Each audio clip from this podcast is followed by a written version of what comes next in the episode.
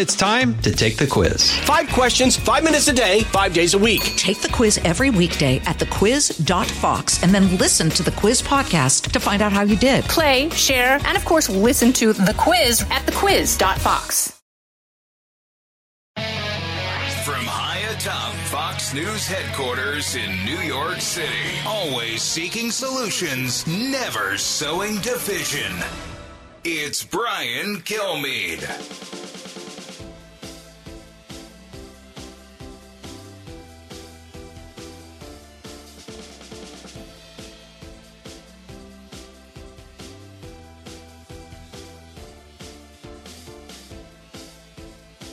Who isn't a little worried about their self confidence? Hi, everyone. Brian Kilmeade. Thanks so much for being here. Uh, Senator Ted Cruz at the bottom of the hour, and Allen, about 45 after, I should say. Lieutenant Colonel Allen West from Texas will be telling us about the border situation and the governor's race. Is Beto O'Rourke, is this going to be a third time the charm? You know, he was a congressman, ran for Senate, got close to Ted Cruz. Uh, then ran for president, was an absolute disaster, and now he's running for governor. And I don't see any of his issues resonating. He's distancing himself from his own party, pretending as if he's pro-gun. I just love if you are have issues that really would make up your core being and why you're in for office. Why change him in order to win? Or try to win. And I'm talking about Tim Ryan. I'm talking about John Fetterman. I'm talking about Be- uh, Beto O'Rourke. We'll talk about that with the Lieutenant Colonel in about 12 minutes. And of course, today is the day the President Freedom Fighter comes out on paperback. The bestseller for 10 weeks is now out on paperback, makes it cheaper, and it has more information. Go figure. And I figure the, the news that, uh, that wraps both men together, taking Abraham Lincoln's name off a grammar school, trying to take down his statue, and ripping Frederick Douglass's statue out of the ground. Talks about revisionist history and we got to win the war in history. And that's what this book's about the president and freedom fighter. Let's go to briankilmeade.com. Also, uh, I'm going to be uh, having a tour. So just click on tour. Hopefully, I'll be in your city. So let's get to the big three. Now, with the stories you need to know, it's Brian's Big Three. Sponsored by Crunch Fitness. Interested in owning your own business in a growing $30 billion industry? Check out Crunch Fitness at crunch.com. Number three. While we're trying to deal with the challenges, as you all know, you have Republican governors who are using these migrants, using these folks who are trying to flee uh, communism. They're using them as a political pawn. We'll see. Uh, that is Karine Jean Pierre uh, talking about doubling down. And we're talking about illegal immigration and the migrants who are being bussed across the country. So why should the border states pay the price? Governor Ducey, speaking of border states, was told to take down his makeshift shipping containers border wall by the Biden bunch. Instead, he extends it. The American people are behind him, but will the federal government prove they are open for our four open borders by shipping it out? And don't mention the drugs that are blitzing Texas, Arizona, New Mexico, and California. Number two. The uh, no cash bail has created a real problem. Judges don't have the ability to make a determination on an individual's dangerousness. So that is a big problem. That is Ray Kelly. who knows everything about fighting crime. Uh, the police commissioner. Crime is on the mind of Americans of all parties. And will Dems begin to pivot from abortion and January 6th before it's too late? We're going to look at the task ahead of them as they try to take back the streets or pretend they want to and get DAs to keep criminals locked up. Number one. Ron, you talk about Joe Biden a lot. I understand. You think you're going to be running against him. I can see how you might get confused, but you're running for governor. The only worn out old donkey I'm looking to put out to pasture is Charlie Crist. Yeah, there you go. Governor DeSantis loaded for bear. Three debates tonight and the showdown in Florida last night. We will preview and review the stakes uh, in New York as well in Pennsylvania and their governor and Senate races and get the latest look at the two close to call races around the country. So let's talk about that because last night there was a debate. We know that Ron DeSantis is going to win Florida, but by how much? Remember, Governor Christie had a lot of momentum after winning in a blue state. Ron DeSantis will win in a what is now increasingly a red state, so on purple state. But he looks so good. He has earned. He had a one or a half a point win that needed extended time to decide who actually won against the other uh, uh, star-crossed candidate. This time he ends up with a 10 point lead on pure performance, whether it's the way he's responded to the Fort Myers uh, disaster after Hurricane Ian, or whether it's he kept the country, the state open when the rest of the country, most of the country was shut down, including schools during the pandemic. and the way he's pushed back against corporate America who try to be politically correct. He wouldn't have it. Just ask Disney how effective he can be.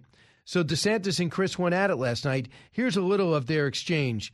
Uh, for example, when he talked about uh, when he talked about how Governor Christie took the illegal immigrants and put them in Martha's Vineyard. Cut 10. I thought what the governor did was a horrible political stunt. Um, you know, we have an immigration problem. We have a problem at the border. We need to secure the border. I agree with all of that. But it doesn't mean that you use Florida taxpayers' dollars to charter two jets, go to Texas, lie to people to get them onto planes, fly them up to the northern part of our country, and, and one of them's a one year old baby. Because he was with the family and they were put in a beautiful plane and dropped into a beautiful section of the country, as opposed to someplace like El Paso, which is can't rub two nickels together because they've been so overwhelmed by all this border traffic, so to speak. So, yeah, kids, came across the border. He didn't go into El Salvador or India and say, please come to America. I'd like to ship you to Martha's Vineyard. That's Governor Crist, a former Republican and former decent governor of Florida who replaced Jeb Bush. Had a chance to meet him during one of the tornadoes that got through there. Who knew he was going to flip parties twice and then end up way on the left and do anything to stay in uh, to stay in power and be relevant? He's there to buddy up DeSantis, no doubt about it. What I find astounding and we can go over that a little. I'll give you, just to balance it out, I'll give you an idea of what Governor DeSantis feels uh, and how he did last night uh, when it comes to trafficking and when it comes to the drugs that come across our border. Cut 12.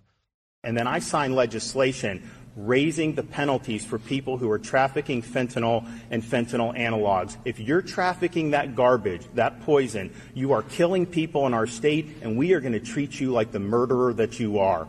And the crowd roared. And why wouldn't you? Because the administration doesn't even bring up fentanyl. They never bring up the drug problem, and they're idiots. Not only is it irresponsible, but suburban America is the one that's hit the hardest. And you're showing that you're not even engaged. I got some staggering numbers, too.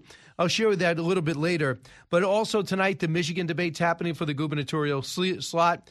Uh, we know uh, how Gretchen Whitmer, what a miserable disaster she is, even though Vice President, Biden, President Biden wanted her to be vice president. Uh, she said, no, it's there's too much pressure. There's people of color that you've already committed to doing. go ahead and go with uh, Kamala Harris, and that's worked out well. But now she's getting a real, uh, real run for money by Tudor Dixon, and they just have differing views on running the state. She wants to get her to the Line 5 pipeline that comes in from Canada. You realize what that would do for energy costs around the country, the way they lock down that state irresponsibly, the way her husband was out there on his boat and the rest of the state is locked down and she's throwing her name around to get him some access that he doesn't deserve. So, meanwhile, also tonight, uh, Lee Zeldin's to be at Pace University at 7 o'clock Eastern Time, going against Governor Hochul in a race that's now too close to call. It's a virtual toss up. And I know Governor Hochul realizes it because now she's talking about crime, even though she's tweeting about abortion. And all she does is collect money. I don't even know if she spends it because she thought she, in a Democratic state, would just waltz to a victory. But listen to her now pretend to care about crime. Cut 15. I'm not letting the political theater out there affect what we've done. But when you have some very high profile, frightening cases all in a short time, despite the statistics that tell you it averages out, I understand fear. We're not saying we're done. We're saying we're laser focused on this. And by the way, I have a link on my Twitter feed uh, from Spectrum that I got from the Zeldin camp on how to watch if you're not in the small area. Think about Governor Hochul, how scared she is because she's going to Spectrum Media in order to do a one hour debate to keep her job that she didn't earn, she was assigned. And instead of opening up to the entire state, doing it on a, a network or a, WABC or a Fox that would broadcast and have affiliates to ripple through New York. She wants to do it quick, get it done, one and done in Pace University up in Westchester, and just to people with a small cable outlet.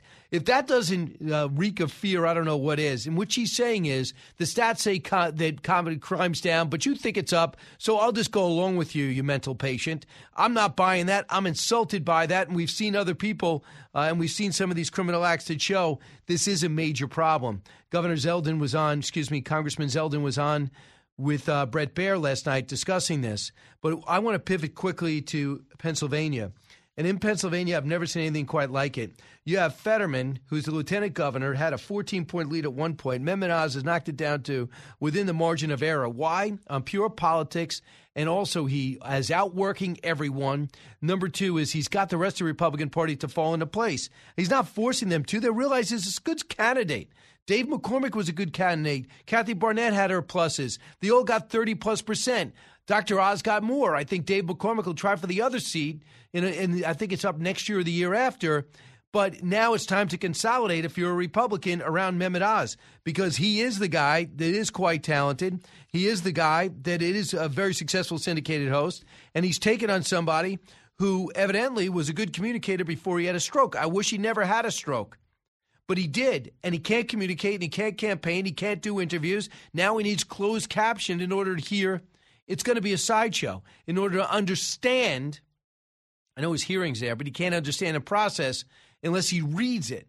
So when Dr. Oz says something, he's got to read it. There's going to be long hesitations and bouts of silence, and it's only going to be an hour. It's going to be about five questions each. I'm not kidding.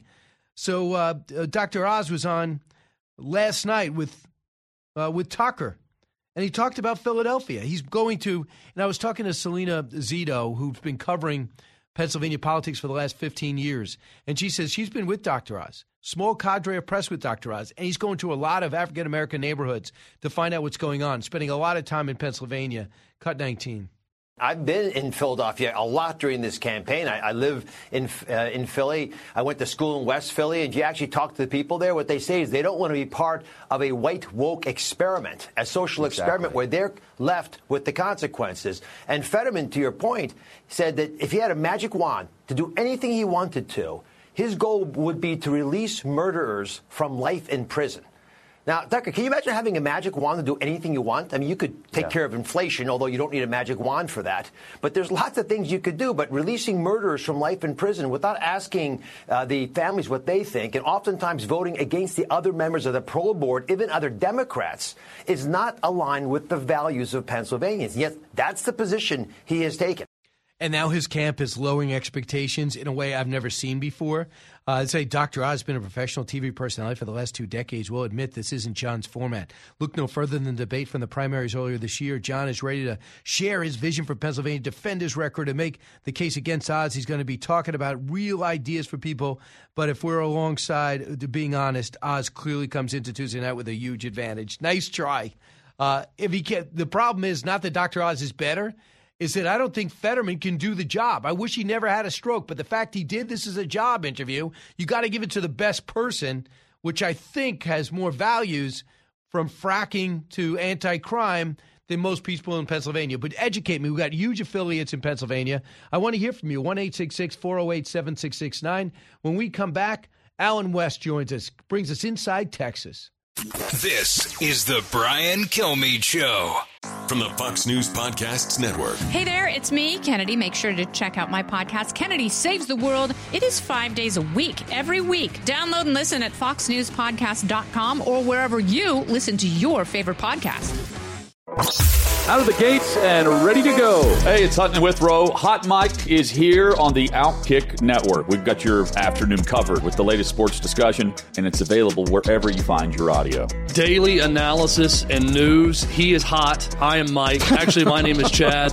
His name is Jonathan, but you get the picture. We're going to bring it every single day. Whatever you want to call us, we'll respond to. We just want you to respond to what we're dishing out every day. And while you're here, we hope you subscribe to the podcast, like, subscribe, and share.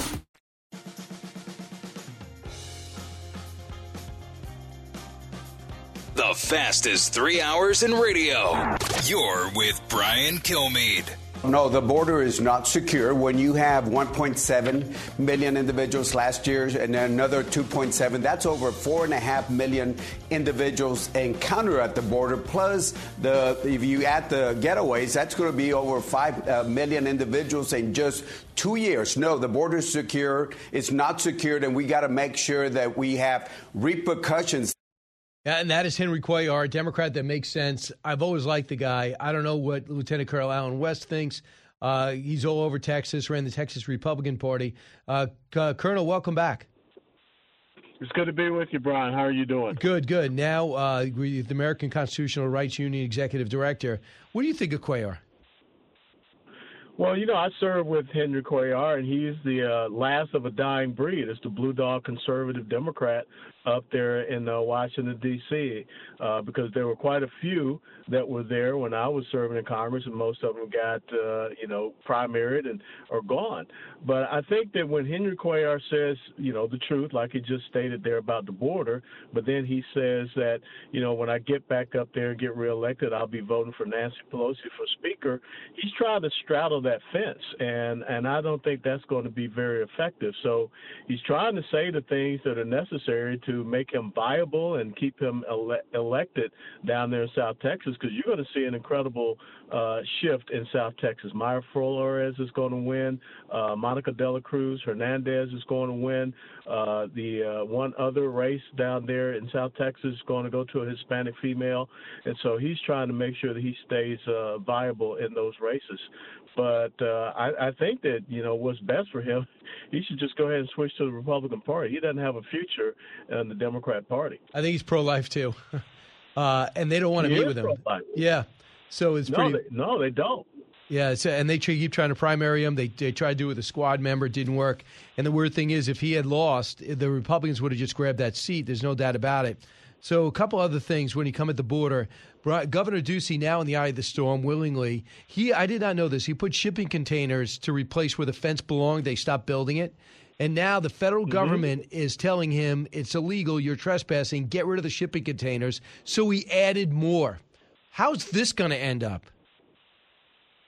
No, I have to uh, praise Governor Ducey for doing that because when you have a federal government that has abdicated their constitutional responsibility to protect our sovereignty and protect the sovereignty of the state of Arizona, the Constitution gives him, as the governor, the right to be able to rectify and resolve that situation.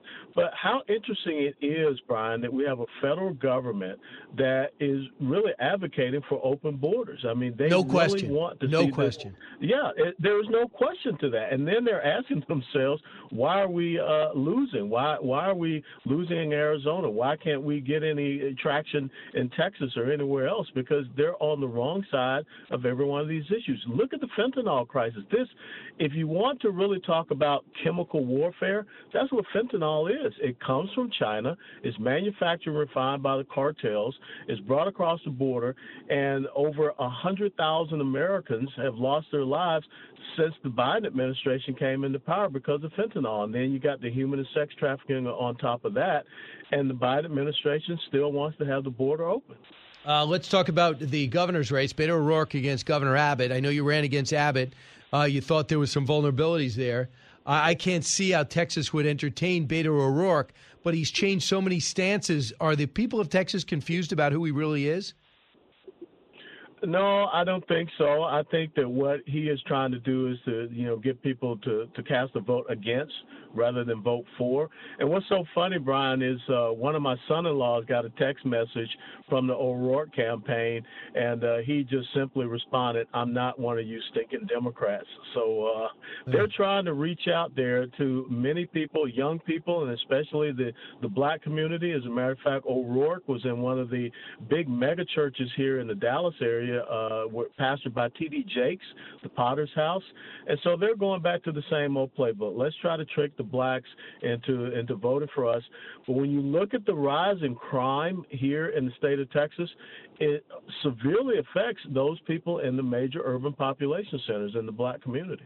Right, and people think when you crack down on crime, that's code. They used to say code for uh, crackdown on African Americans. No, it's not. It's to protect everybody, No. especially minority communities. You're absolutely right. And we just had an incident here in Dallas where we have one of those Soros back uh, district attorneys. They actually let out a violent criminal who was a gang member to go, quote unquote, visit his newborn baby in the hospital. And what did he end up doing?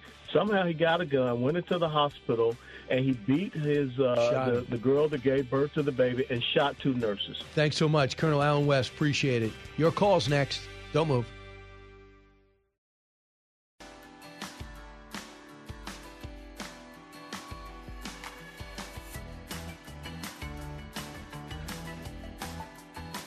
The talk show that's getting you talking.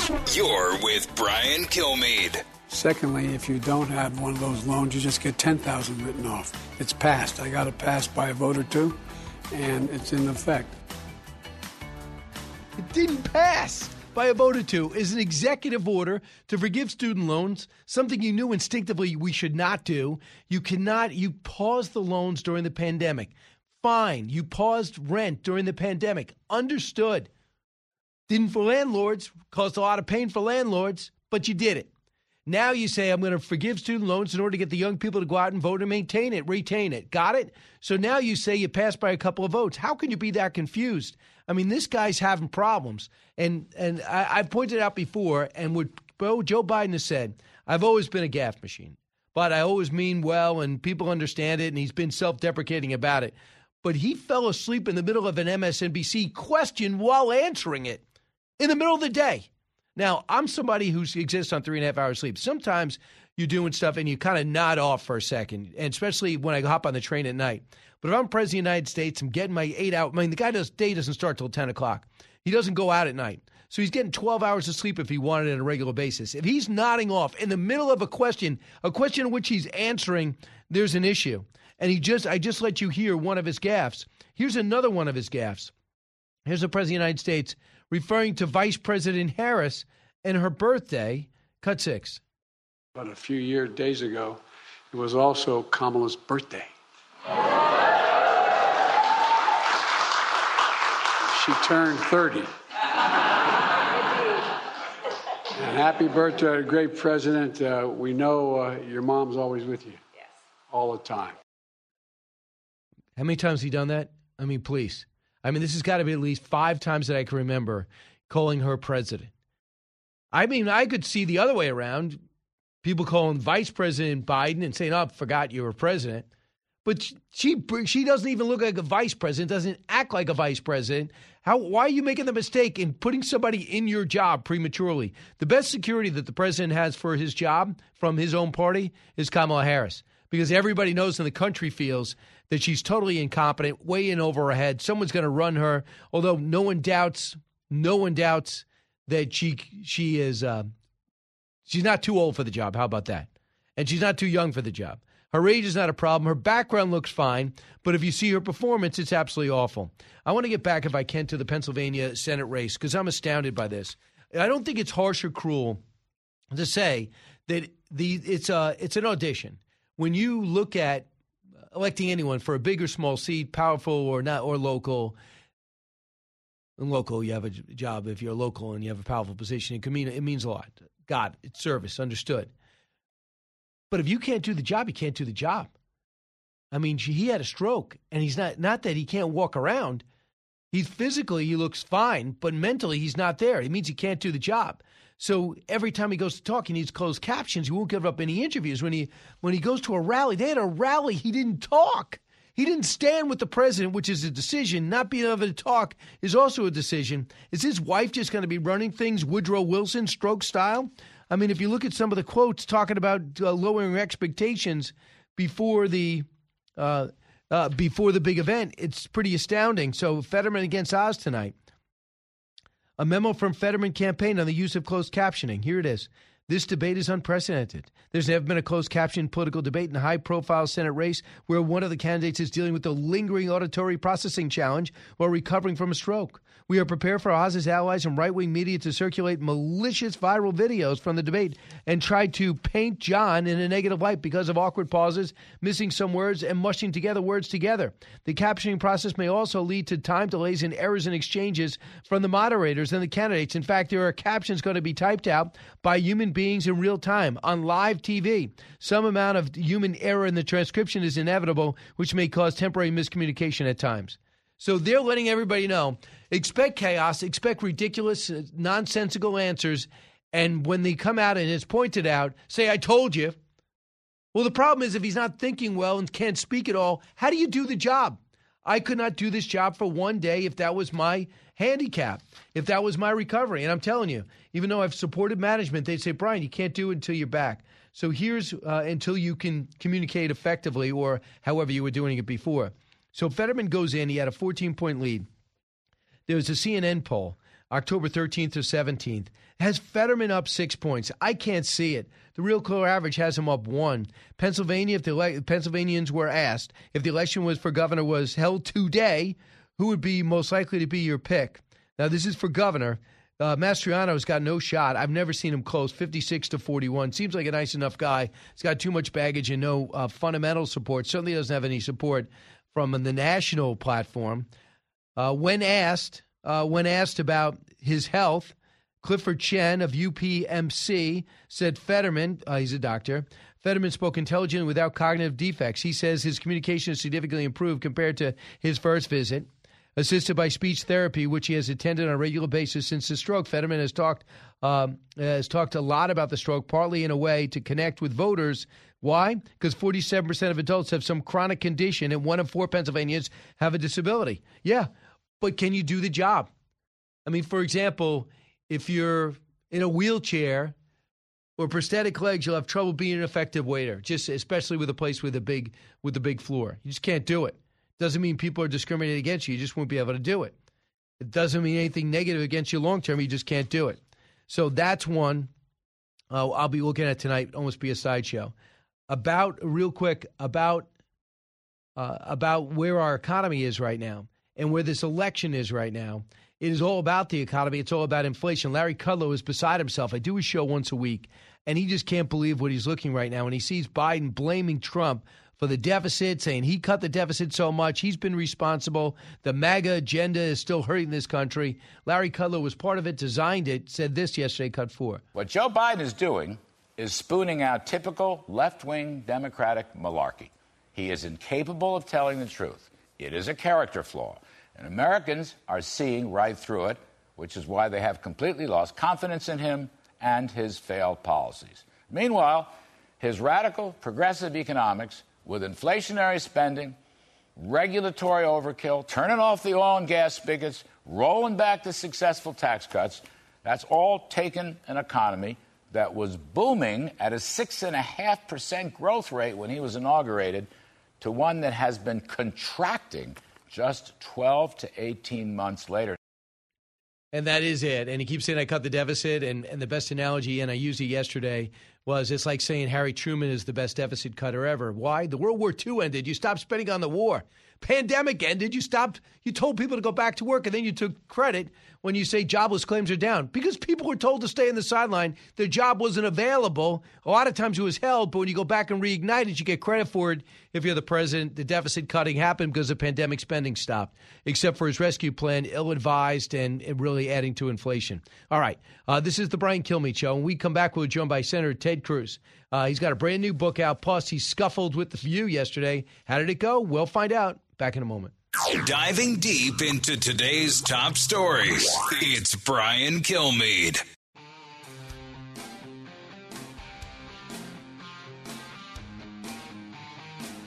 He's so busy, he'll make your head spin.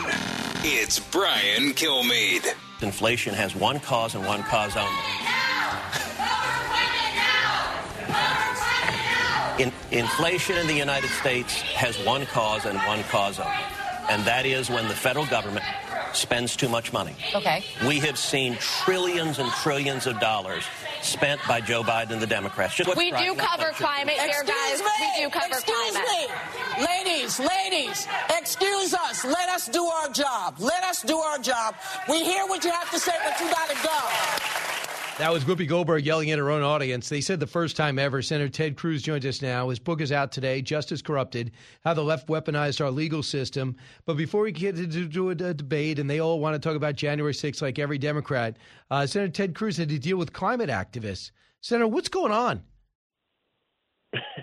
Well, Brian, great to be with you. Thank you for having me. It, it was, you know, yesterday morning I was on the View, and it, it was a circus. We, we we had twice uh, protesters interrupted the show, began screaming and yelling, and and had to be escorted uh, out of the room. And and it was, look, the, the the left right now is angry. We scream at each other, and and and and it's it's there's so much anger. But the reason I went on the View was simple, which is that I think as conservatives, we need to be talking and reaching a much wider audience. We need we need to be talking, not just preaching to the choir, which is important, but we need to also be talking to young people and Hispanics and Mm-hmm. African Americans and suburban moms, the people really paying the, the, the price and feeling the pain from the disastrous policies from Washington. And, and the folks who watch The View, they receive every day a partisan, one sided view of the world.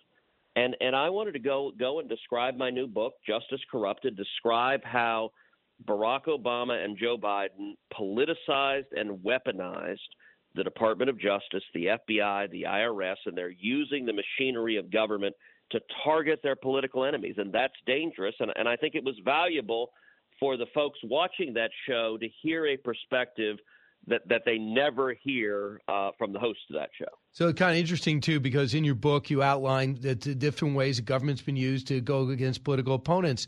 First and foremost, I think has been the IRS. Remember, the Tea Party Yeah. played a huge role in the shellacking of Barack Obama in the midterms, and he lost 63 seats uh, in the House. And he admitted it; he got crushed. And they said the Tea Party's the problem. So now let's use the IRS to investigate them. At the very least, as they investigate, you will sideline them, you will squash them, and they will not play a role in the general election.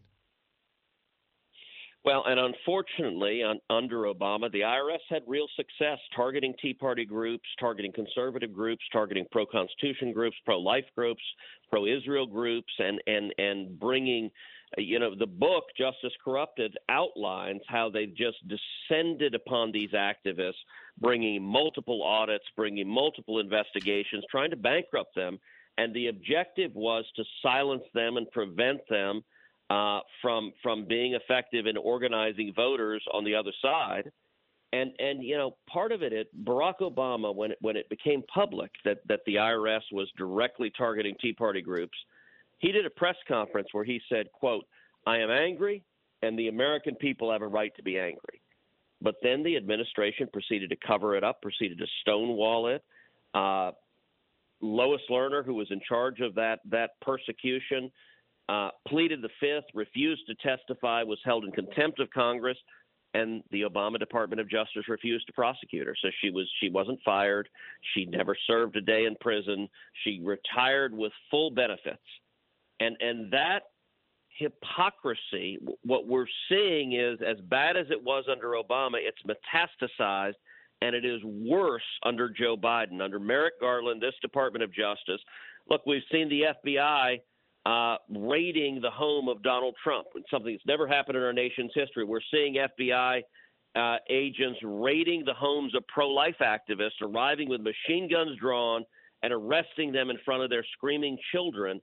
This is abusing power. The, we see the FBI and the Department of Justice targeting parents, targeting moms and dads who speak up at school boards because the Biden White House and the Biden DOJ views law enforcement as essentially the political stormtroopers of the DNC. And this book, Justice Corrupted, explains how they're doing this and explains how we fight back.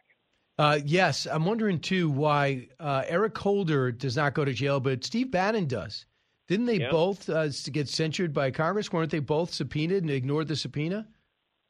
That, that, that is absolutely right. And, and, and the book Justice Corrupted describes how Eric Holder, who was Attorney General under Barack Obama, uh, was held in contempt of Congress. And he was held in contempt of Congress over what was the, called the Fast and Furious program, where the Obama DOJ was selling guns illegally to Mexican drug cartels. And those guns, in turn, that, that were sold by Eric Holder, were used to murder federal agents, and and it was it was absolutely scandalous. It was indefensible. Congress, which was held by Republicans, was holding hearings and trying to examine why is our own Department of Justice a gun runner selling guns to dangerous Mexican drug cartels? Well, Holder didn't want that oversight because he was trying to cover his own ass. And so he stonewalled Congress, refused to testify, refused to give documents, and, and was held in contempt of Congress. But this is where, again, the Obama DOJ refused to prosecute Eric Holder. So you compare Steve mm-hmm. Bannon has just been sentenced to four months in jail. That is an outrage. It is ridiculous. Eric Holder was never even prosecuted. Why? Because the Obama DOJ said, we're not going to prosecute him. We agree with him. Same thing that happened to Lois Lerner. Exact same thing. And it, and it is a, a two tiered justice system that that, that is is deliberately Mm. corrupt. That's what they've done, and and I hear regularly from professionals at DOJ, from agents at the FBI who've devoted their lives to law enforcement that they're horrified at how wildly politicized these these institutions have become. Senator, if you found, so talking to Senator Ted Cruz, Senator, if you found out, like say, William Barr uh, was prosecuting people for political gain, would you say something? Absolutely yes. And and listen, I've I've spent a decade in the Senate repeatedly calling out my own party. I'm not shy about that at all. Yesterday was when I was on the View. They came back and said, "Well, don't both sides do this?" And and I said, "Really? When? Give me one example." And they both th- this is sort of lefty talking points. They said, "Well, Bill Barr, Bill Barr," and I said, "Really? Name someone that that Barr went after that that that was a political persecution." They had no answer because he didn't do that. Uh, uh, under Donald Trump, the Department of Justice uh, was focused on enforcing the law, although that's not entirely right because what the book explains. So the book starts off with Richard Nixon, and Nixon tried to do this, tried to weaponize the DOJ, the FBI, the IRS to go after its political enemies. But when Nixon tried this, the system largely worked. Those agencies pushed back. They said, no, this is improper. And, and Nixon resigned in disgrace. In the first chapter of the book, I walk people through. It, it, it's actually amazing. You know, I was a little kid when all this happened, Right. but the, the level of corruption was stunning. What Nixon tried to do, Barack Obama succeeded in doing, which is using the machinery of government as a political weapon. And then when Obama left the White House and Trump came in, they burrowed hardcore partisans into the senior career positions at DOJ and the FBI and the other agencies. So I recount in the book a meeting on January 5th, 2017, uh, in the Oval Office with Barack Obama, Joe Biden, the head of the DOJ, the head of the FBI, the head of the CIA, where they deliberately decide we're going to go after the new incoming president, Donald Trump. We're going to turn the deep state, the machinery of government against him. And so I've got a, a whole chapter detailing Operation Crossfire Hurricane, where, where they went after in a wildly partisan, dishonest, and corrupt way President Trump and waged war on him from within his administration. And we witnessed it. Yep. Uh, and now under Biden, it's metastasized and it is openly abusive. 30 seconds left. Uh, t- Senator Cruz, uh, Donald Trump told me yesterday, uh, excuse me, on Thursday, that if anyone, Friday, excuse me, he says if any of my guys that ran for president, run for president, that have served in my cabinet or have been friends and allies of mine, you th- consider that disloyal. Would you consider it disloyal if you ran for president while Donald Trump's running? Look, I can tell you I'm in the middle of a 17 state national bus tour. I've been doing this for a month. I'm in North Carolina right now getting ready to do do a big rally with Ted Budd who's going to win the Senate here. Okay. I've done rallies all over the country for Senate and House candidates. My focus is 2022. Got it. We'll see what happens after that. Senator Ted Cruz. From the Fox News radio studios in Midtown Manhattan, it's the fastest growing radio talk show. Brian Kilmeade. Hi, everyone. Welcome to the latest moments of the Brian Kilmeade Show from 48th and 6th in Midtown Manhattan. Heard around the country, around the world. Admiral James Stavridis, the 16th Supreme Allied Commander of NATO, standing by. Lieutenant Colonel Scott Mann with some stunning news about what's actually happening in Afghanistan. Bin Laden's back. Yeah, one of his sons. So is ISIS, so is Al Qaeda. It is Terror University. Uh, ISIS has moved their headquarters to Afghanistan from Syria, and it's only going to get worse from here. Uh, meanwhile, Varney and Company, well, well, Stuart will have me on a simulcast shortly. Big news today. The president of Freedom Fighters now out on paperback, now brand new epilogue. What I did in the epilogue is I wove in the news. Uh, with Frederick Douglass dedicating the name of Abraham Lincoln, they tried to take down. They took down Frederick Douglass's statue. Talk about this war on history and how it relates to two iconic figures in our past. Just because they were not perfect, uh, doesn't mean they should be abused. They should be respected and lauded, in my view. The president freedom fighter out now. So let's get to the big three. Now, with the stories you need to know, it's Brian's Big Three. Number three. While we're trying to deal with the challenges, as you all know, you have Republican governors who are using these migrants, using these folks who are trying to flee uh, communism. They're using them as a political pawn.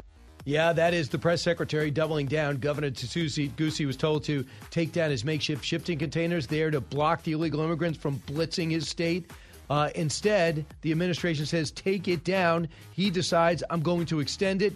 Meanwhile, the American people are behind him. But will the federal government prove they are actually for open borders by shipping it out? This is drugs pour in and many die in Texas, Arizona, New Mexico, and throughout the other 47 states. Number two. The uh, no cash bail has created a real problem. Judges don't have the ability to make a determination on an individual's dangerousness. So that is a big problem.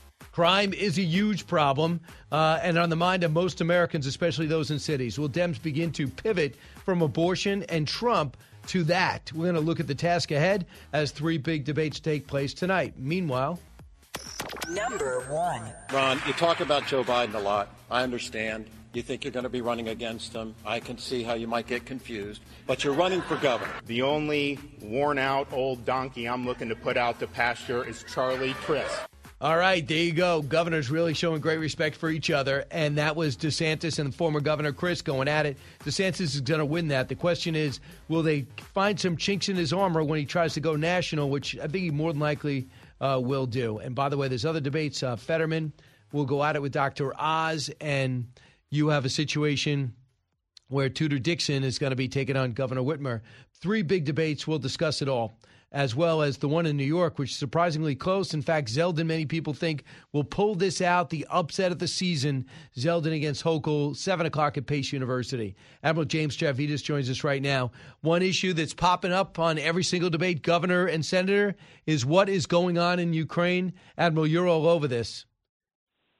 Indeed. And I'll tell you, the latest is a kind of disquieting thing that happened uh, just uh, two days ago, Brian. It's the Russian Minister of Defense reaching out to his counterparts in U.S., United Kingdom, France, other NATO allies in order to warn us that the Ukrainians might use a nuclear dirty bomb. Um, this is a classic case of Russian disinformation, and what you can take away from it is that uh, Putin continues to be desperate. He is at least entertaining the idea of using radioactive weapons and perhaps is going to try a false flag operation, perhaps use a dirty bomb, and then blame it on the Ukrainians. Seems like he's setting the groundwork for that. It so, does. In fact, here is the Ukrainian defense minister with Trey Yingst on this. Cut 34. It's absurd and absolutely fake.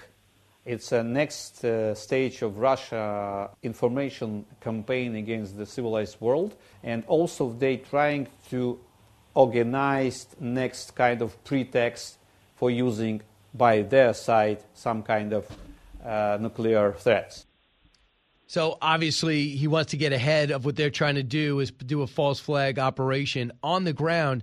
It looks like Kherson will be contested. Do you think the Russians are going to give it up, even though they're evacuating the old government, their government, they the puppet government they put in place? Are they going to look to fight there at all?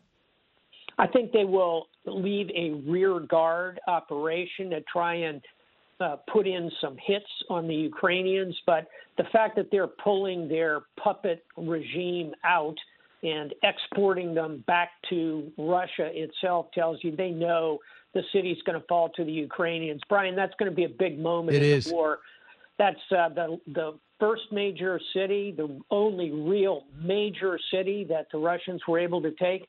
And here's a punchline it controls the water supplies down to Crimea. So it puts that Russian occupation at risk as well. Very big deal. That's what you want to watch over the next few days, the next week or so. The Ukrainian uh, defense minister also had a request. Cut 35.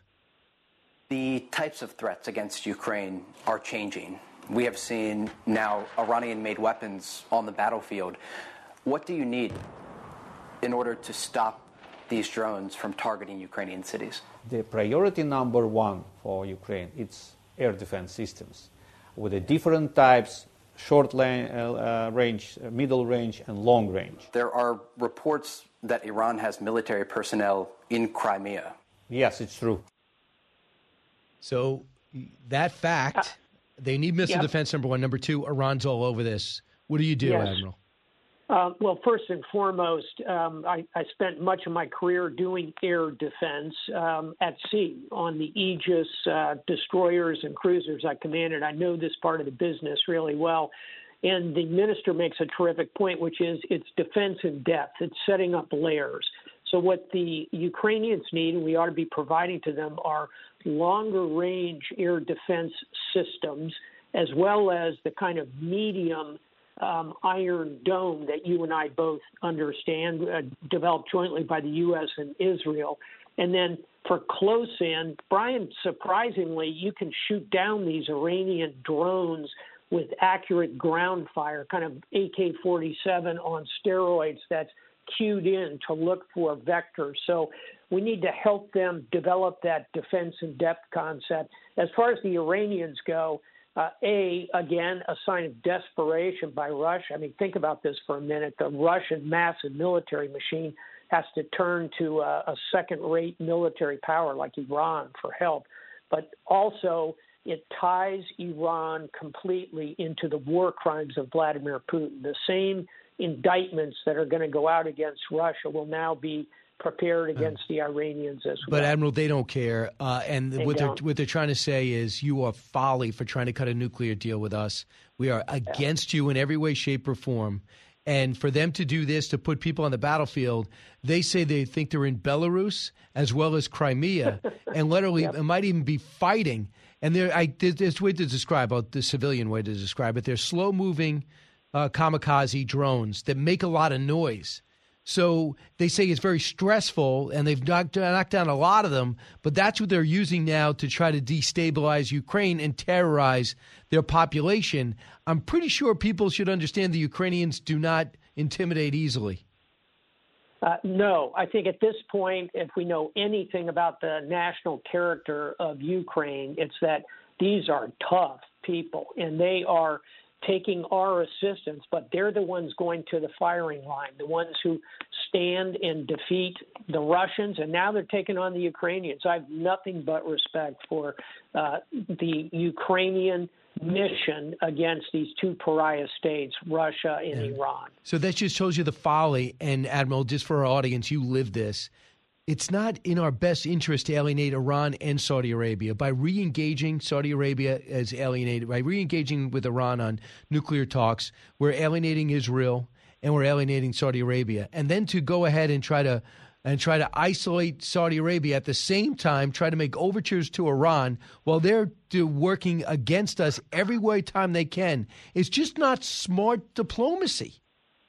It it it is not, and frankly, um, I think there's a widespread recognition across the entire political spectrum at this point that the uh, Iranian nuclear deal, you're old enough to remember this reference, is like Weekend at Bernie's. They're just dragging a corpse around at this point. So drop it. Let's focus on getting our relationship with Saudi Arabia rebuilt, bringing them closer to Israel, build on the Abraham Accords, and use all of that to create a real coalition in the Middle East to contain Iran and, if necessary, to decrement by force their nuclear program, which they will almost undoubtedly return to constructing uh, in the months and certainly the years ahead. So uh, Vladimir Putin went out and met with his new conscripts. We know that hundreds of thousands of young uh, young Russians have left the country rather than be drafted. There's no yep. men on the streets of Moscow, no joke, according to multiple reports, because they know they're going to be grabbed right off the streets. Um, yep. The Wagner Group is one of the potent fighting forces, a mercenary unit affiliated and probably financed by Vladimir Putin. He loved Wagner, the composer. Now, I cannot pronounce his last name effectively, but I'll try it. Prigozhin, as uh, Yep. he's there, uh, the the main financer of the Wagner Group, and seems to be almost a co-leader of the military effort. Could he be a threat to Vladimir Putin?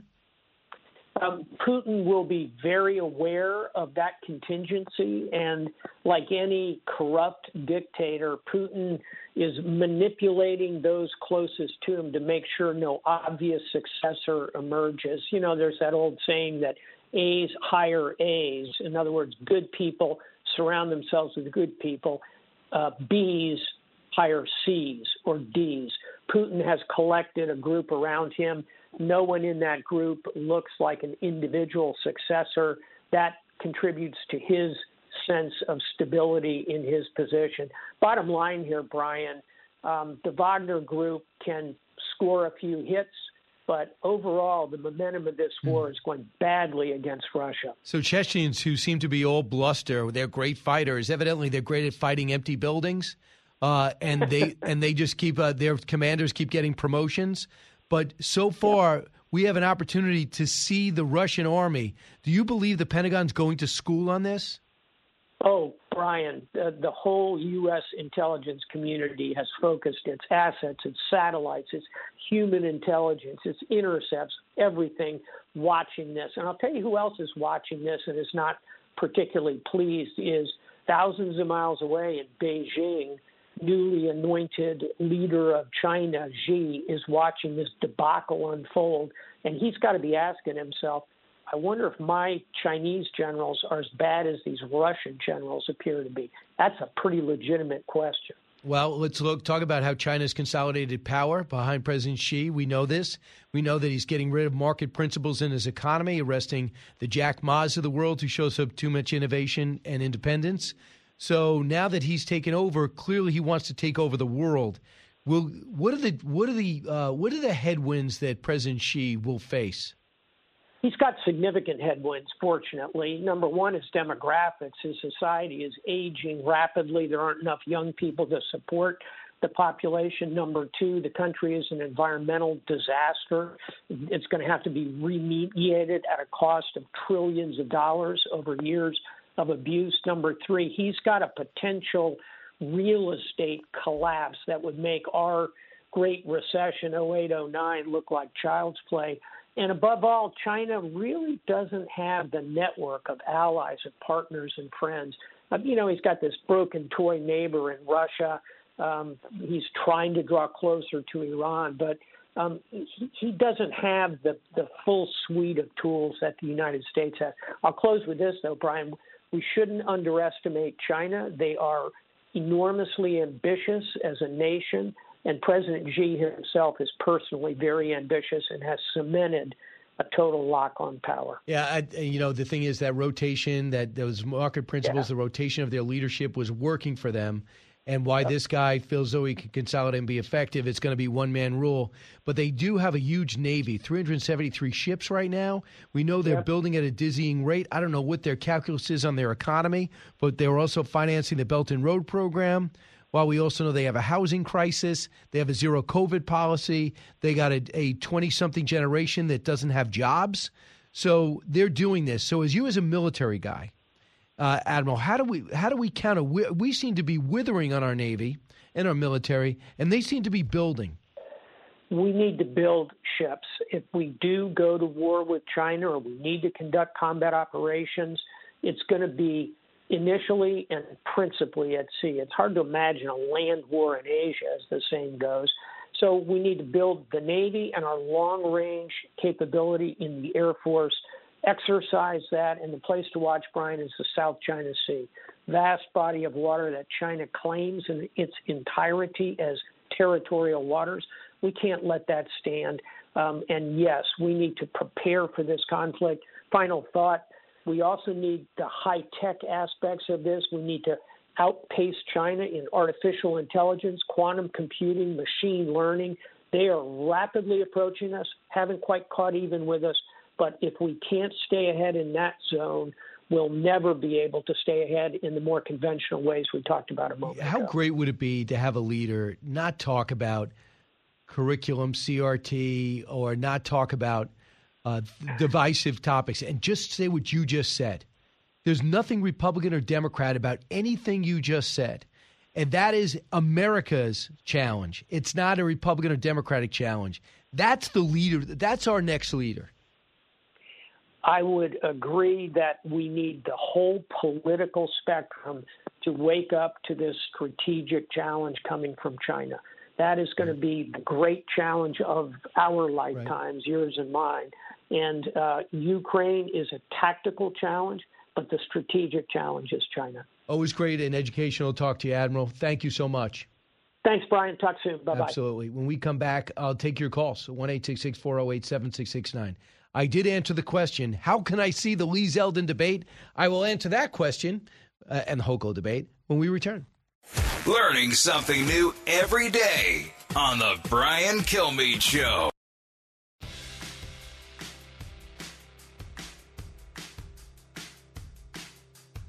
Information you want, truth you demand.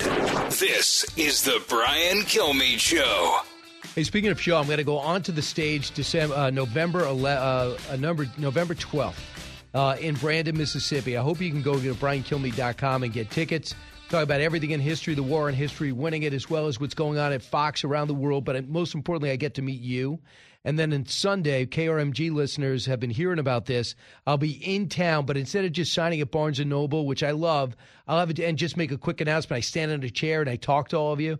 I thought, what if I stood on a stage and we took our time for an hour or two? And we're going to do that November 12th. So briankilmeade.com for that. And especially the WABC uh, uh, listeners, I'll be in Newark, New Jersey at the New Jersey Performing Arts Center. A uh, few tickets left. I'll have some Fox All Stars with me.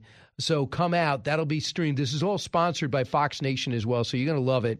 So briankilmeade.com. Hope to see you all there while tickets remain. Uh, go over to the calls now. Pat, listen on WOKV. Hey, Pat. Hey, how's it going, Brian? How are you doing Good. today? What's on your mind? Um, well, one thing that I was thinking about is, well, we all know how China has a one China policy, which most people think that it just encompasses uh, Taiwan. But there are a lot of um, territories which are Russian owned, which were once formerly and have been historically Chinese territories. I know, and they're going to go to take it back. Sounds like Russia.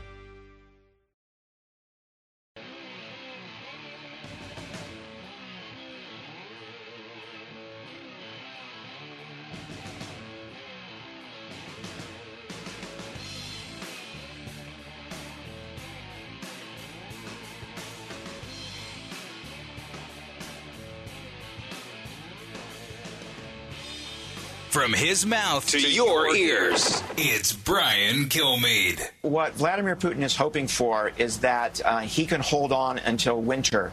And if he can get to winter, then the fighting will die down, um, and he can and and the energy crisis in Ukraine, the energy crisis in Western Europe, um, he's hoping will force the Ukrainians to the negotiating table, which is where he wants to get to because he he's losing.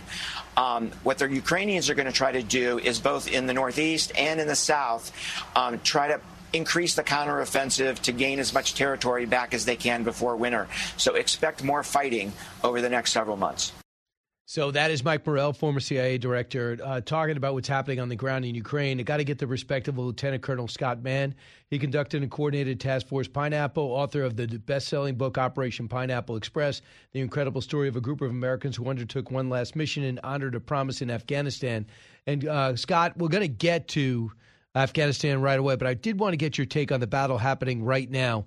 Are you surprised Ukraine's so effective, and what do you think about the possible strategy of Russia? Yeah, I was just listening to that. I, I don't disagree with that. I think there's a couple of things that could possibly be added to that for consideration. Is first of all, let's not forget that the Ukrainians have been combat advised by special forces and, and other special operators for years leading up to this event. And, you know, one of the things that really we're seeing right now, I think, is the manifestation of that, Brian, is you're seeing the the results of years and years of by, with, and through work uh, from other militaries and special operators working with them. That's number one, and, and they're and they're performing brilliantly. I mean, they really are. This this whole resistance operating concept is a whole of nation approach from the president all the way down, you know, to the to the 81 year old grandmother resisting, and it's it is devastating to the Russians. As far as the the commentary on the strategy, yeah, I don't disagree with any of that. What I would say is that the winter is going to be brutal on the Russians as well, particularly with a conscripted force that is sedentary and static and suffering from the guerrilla warfare attacks that the Ukrainians will will unleash on them in that brutal winter. It's going to decimate their morale and their will to fight. And they don't even know why they're there.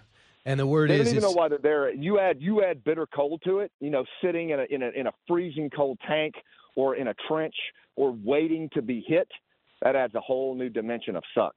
So, thanks, Scott. That's at all military colleges. Lieutenant Colonel uh, Mann, so you were able to write me and inform me how bad things are getting in Afghanistan. We left all those people behind. We watched the folly and the tragedy of the evacuation, the death of 13 uh, of our soldiers who were just trying to keep the airport uh, open while we get as many of our allies out. With so many allies on the ground, you still were working with your men in Operation uh, Operation uh, Task Force Pineapple to get Yeah. everybody out. What is happening on the ground right now? Yeah, it's funny you say that, Brian. I'm down here in Florida right now. We have a, a conference called Moral Compass, and it's a it's a group of volunteer organizations like Pineapple, uh, Sacred Promise, Dunkirk, others, and and and what we're what we're talking about um, is the moral injury that our veterans are going through right now as we approach Veterans Day. Like it's really significant, you know, the the moral injury, uh, the, the injury on the soul that these veterans have incurred. And the reason that that it's so significant is because in many ways they see what's happening in Afghanistan. They saw what happened on 9/11, and it's lining up again.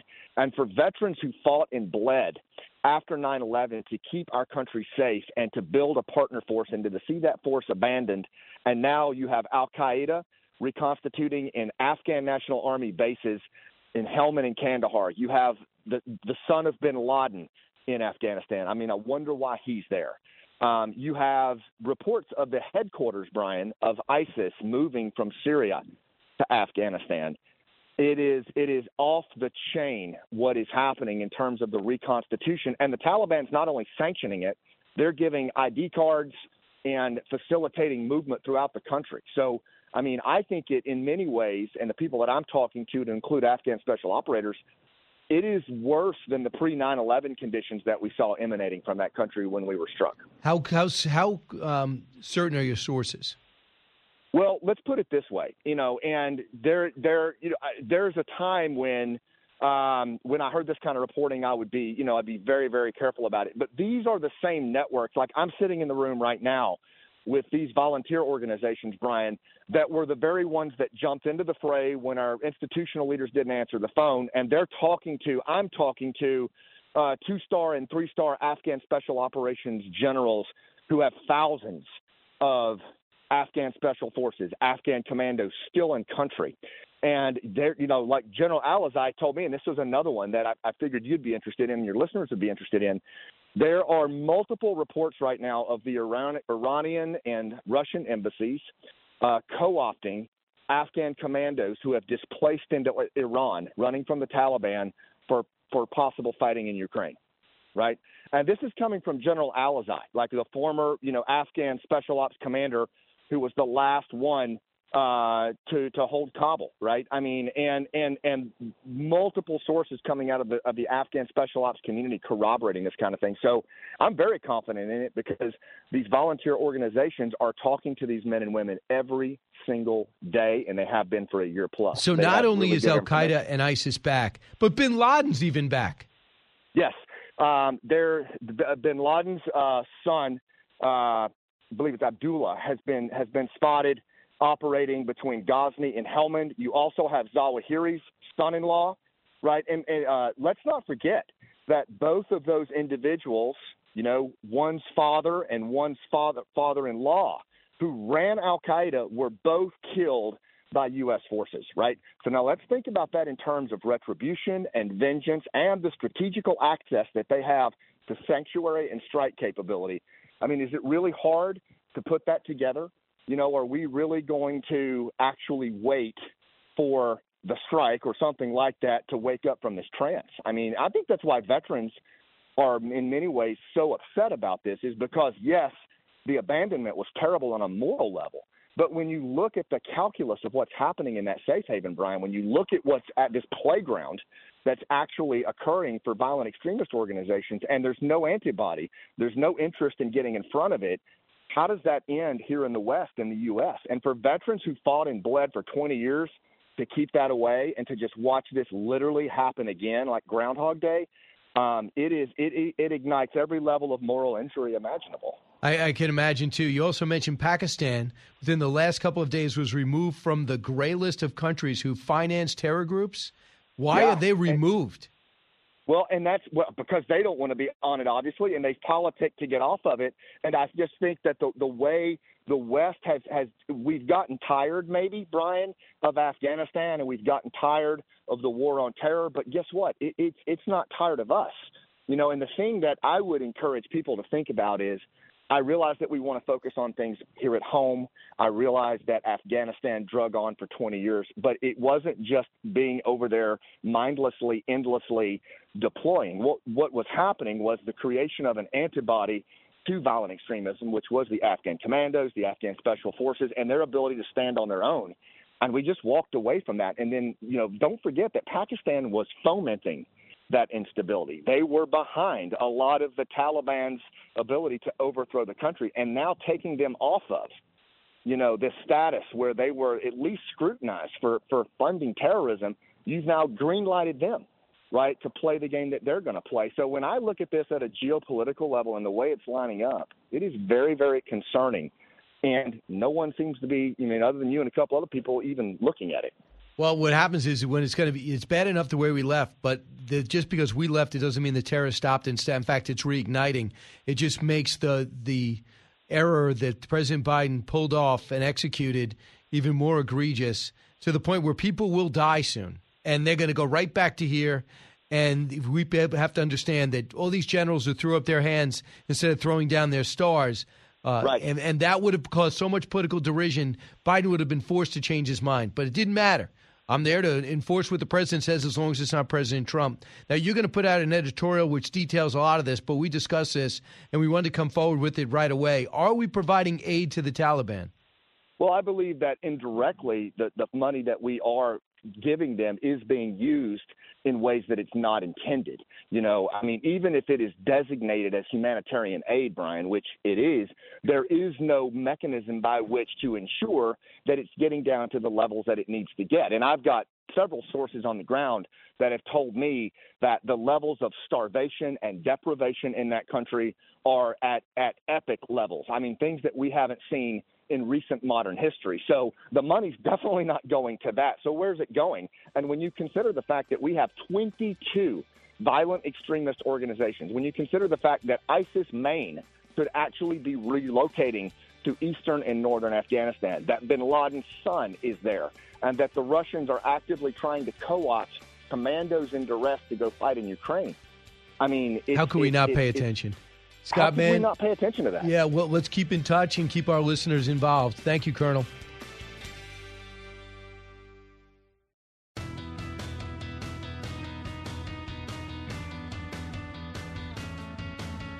Now, the Brian Kilmeade Show joins Fox Business's Varney and Company with Stuart Varney, live on your radio and on Fox Business. Here's Brian Kilmeade. Yeah, that's me. I'm going to be taking your calls right around the bend, so I'll be uh, so stay patient, be here. Also get your emails, briankilmeade.com. Uh, we're waiting for Stuart Varney to come back from commercial, at which time then we're going to go live and do a simulcast. If you're watching FBN, you'll be joining their audience. If you listen to the radio show, uh, we'll be combining audience for about five minutes. We always do it every week. Always a lot of fun. Um, especially, does does Stuart even know that we have the paperback out today? The uh, President and Freedom Fighter. Abraham Lincoln, Frederick Douglass, and the Battle to Save America's Soul. We'll find out shortly. Brian Kilmeade will appear, and it's 10.51, and here's Brian Kilmeade. All right, Brian, let's go at this. Math and reading scores plummet historic lows. The Secretary of Education, Miguel Cardona, calls the drop a wake-up call. Watch this, please. Well, look, eh, you know, I, am saying if this is not a wake up call for us to double down our efforts and improve education, even before it was uh, before the pandemic, then I don't know what will. Okay, now this comes as 90% of high school students say they were taught critical race theory while in the classroom. So, Brian, students can't do math or read that well, but they know all about the social issues. What's going on here? Well, I mean, parents got to stay engaged. That uh, people, are, the kids are lucky enough to have parents that want to be engaged even if you work two jobs, you have to find out what that curriculum is. I want you to open up those books, grab the iPad, whatever your kid is using, and find out what they're learning, and then uh, sound off. We saw a lot of these school boards flip. Now, number two, what Cardona was saying is right, but don't just tell me generally. He said use some of the rescue fund, the fund, the 1.9 trillion that we didn't need. He put it all to the states. Evidently, on average, they've only spent 15 percent of that money.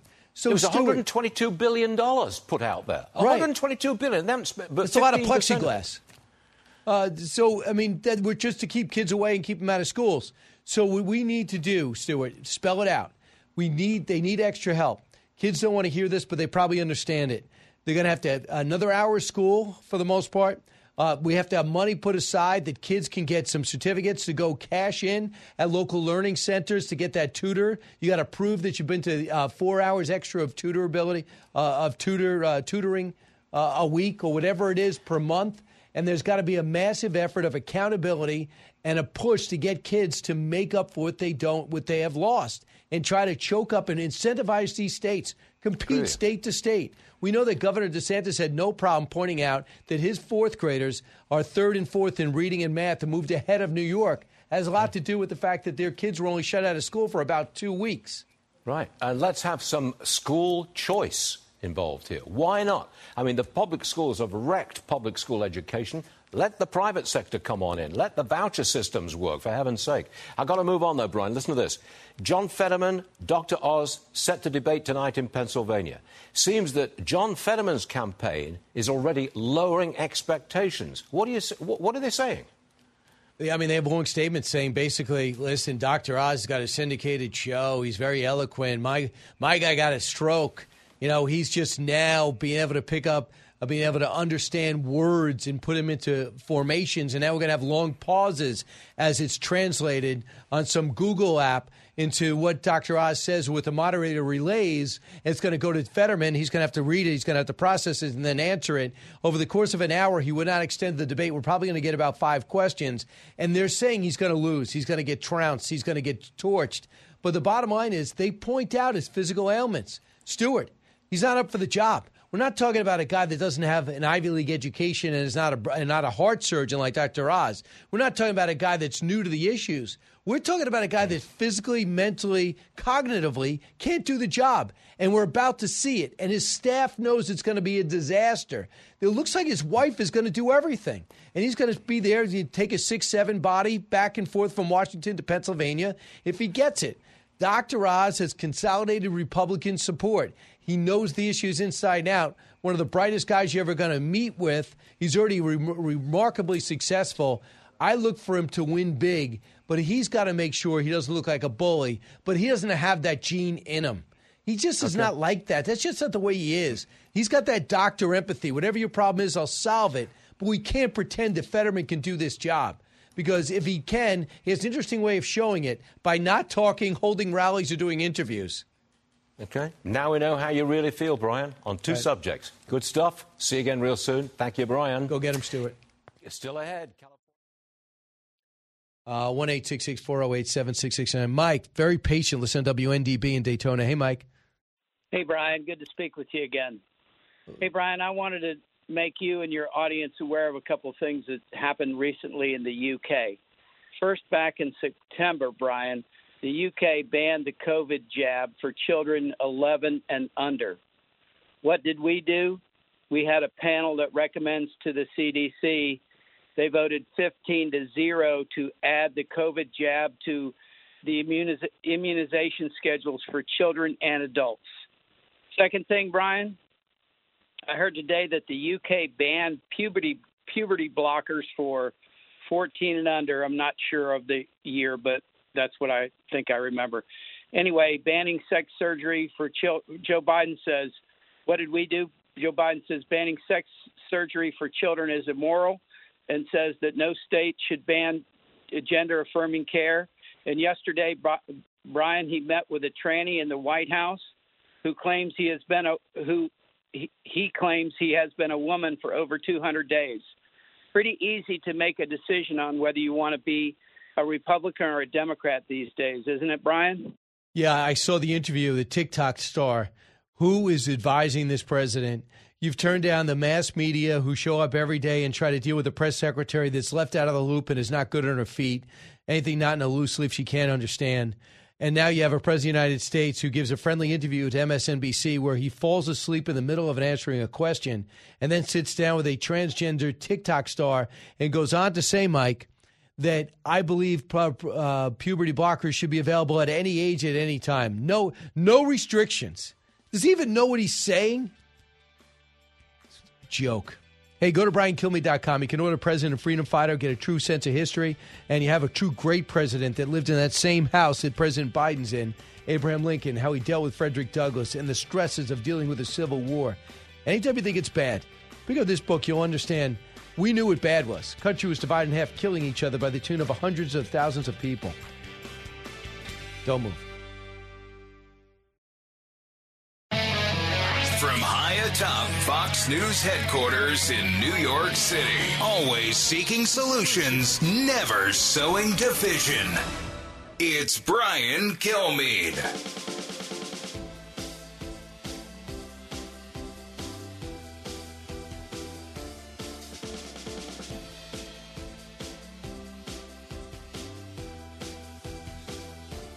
Have one. Brian Kilmeade here. Thanks so much for listening. Uh, we are. I'm going to be on Outnumbered at the top of the hour. Kind of excited. My paperback's out. Uh, the President Freedom Fighter with new epilogue in it. Talks about the war and history and going after the very statue that Frederick Douglass dedicated was asked to dedicate to Abraham Lincoln. And they took down Frederick Douglass's statue all in the last year since the hardback came out. So I decided to put that into the epilogue. What's behind it? and how we got to push back on the war in history. We should be proud of it, even though it's not perfect, because I don't know if you've heard, but none of us are perfect. You have to judge people on the times in which they lived. Let's get that through our heads. Uh, one of the big challenges today is the Ukraine war. Kurt Volker, former U.S. ambassador to NATO, distinguished fellow at the Center for European Policy and Analysis, will be with us shortly. We also know today uh, it's time for Kamala Harris to do what she does best, and that's talk about abortion. Uh, the vice president will meet with uh, Governor Grisham uh, uh, and moderate a conversation on protecting reproductive rights. That is the playbook for the Democrats to lose the House and the Senate. I'm sure Republicans are saying, keep it up. Let's get to the big three. Now, with the stories you need to know, it's Brian's Big Three. Number three. While we're trying to deal with the challenges, as you all know, you have Republican governors who are using these migrants, using these folks who are trying to flee uh, communism. They're using them as a political pawn.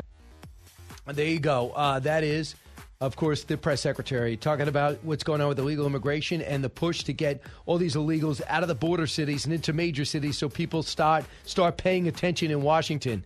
But doubling down, Governor Ducey was told to take down his makeshift shipping container border wall uh, by the Biden bunch. Instead, he extends it. The American people are behind him, but will the federal government prove they are for open borders by actually physically opening up the border? Number two. The uh, no cash bail has created a real problem. Judges don't have the ability to make a determination on an individual's dangerousness. So that is a big problem. Uh, Ray Kelly weighing in crime in the mind of Americans of all parties. Will Dems begin to pivot from the abortion talk that I just mentioned, January 6 talk, which they can't get enough of, the Trump talk, which people want to wait at least to 2024? We're going to look at the task ahead to take back the streets at the same time Democrats save their party. Number one. Ron, you talk about Joe Biden a lot. I understand. You think you're going to be running against him. I can see how you might get confused, but you're running for governor. The only worn out old donkey I'm looking to put out to pasture is Charlie Crist. There you go. Uh, three debates tonight, and the showdown in Florida last night, as you just heard. We'll preview the stakes in New York, in Pennsylvania, and in Michigan, and get the latest uh, look at the polls, the polls that are too close to call. One thing that is a theme through almost every uh, one thing is going to be a theme through almost uh, every debate and has been so far is uh, funding the war uh, in Ukraine to take on uh, the aggressive Russia, who are f- committing multiple war crimes on a daily basis. With me right now, a big supporter of that war, former U.S. Ambassador to NATO, Kurt Volker. Mr. Ambassador, welcome back.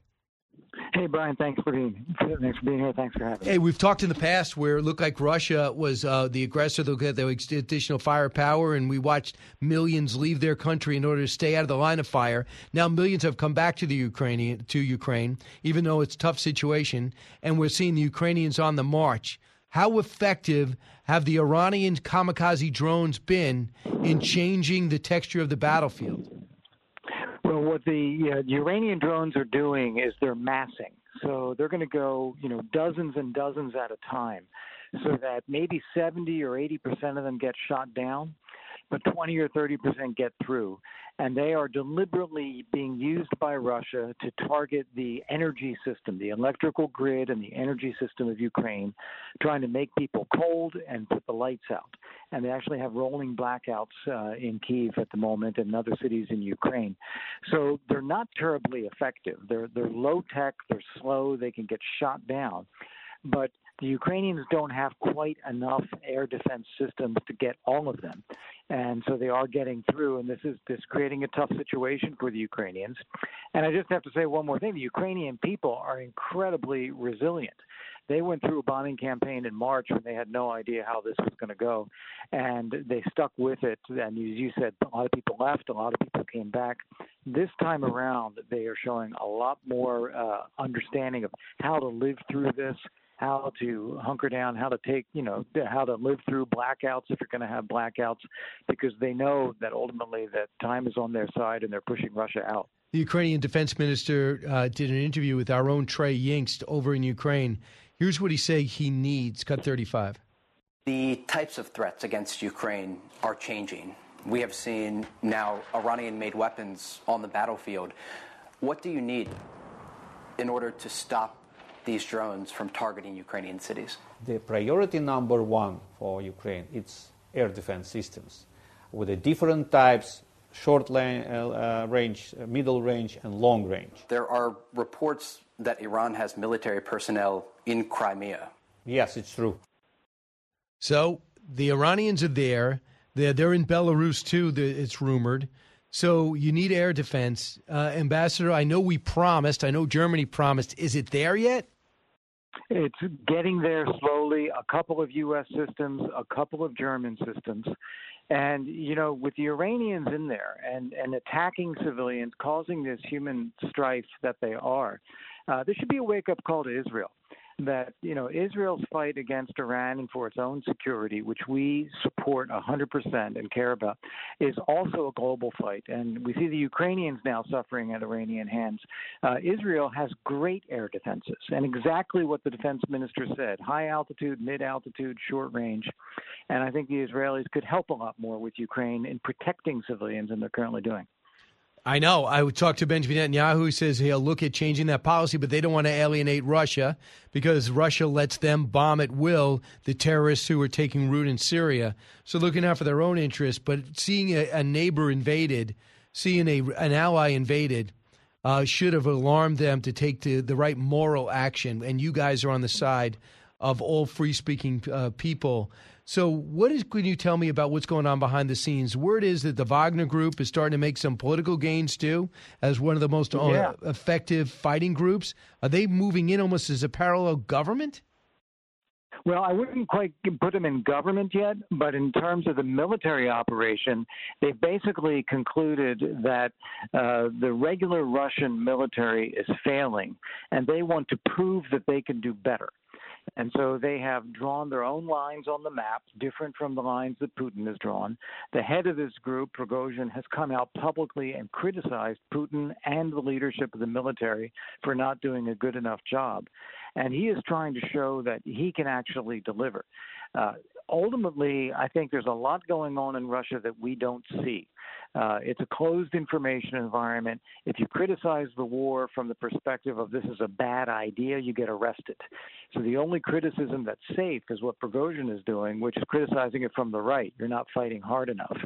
But I think this is ultimately showing that support for Putin inside Russia is not as strong as it appears in the outside. Well, it's very interesting. So, uh, do you they feel as though they can wear down Russia? Here's what Mike Morell says.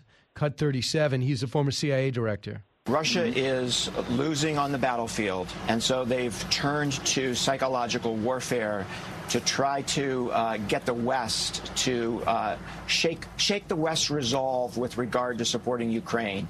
So when they claim the Ukrainians are going to use a dirty bomb, what they're really saying to us is we might use a dirty bomb, hmm. and that's designed to shake that resolve that I talked about. And I don't think it's going to work because it hasn't worked before. Your thoughts? Well, let's let's hope Mike is right that it doesn't work because he is correct that that is what the Russians are doing. They're trying to get inside our heads and make us hesitate in our support for Ukraine, try to cause them to sue for some kind of peace that would only reward Putin's aggression and give him a victory.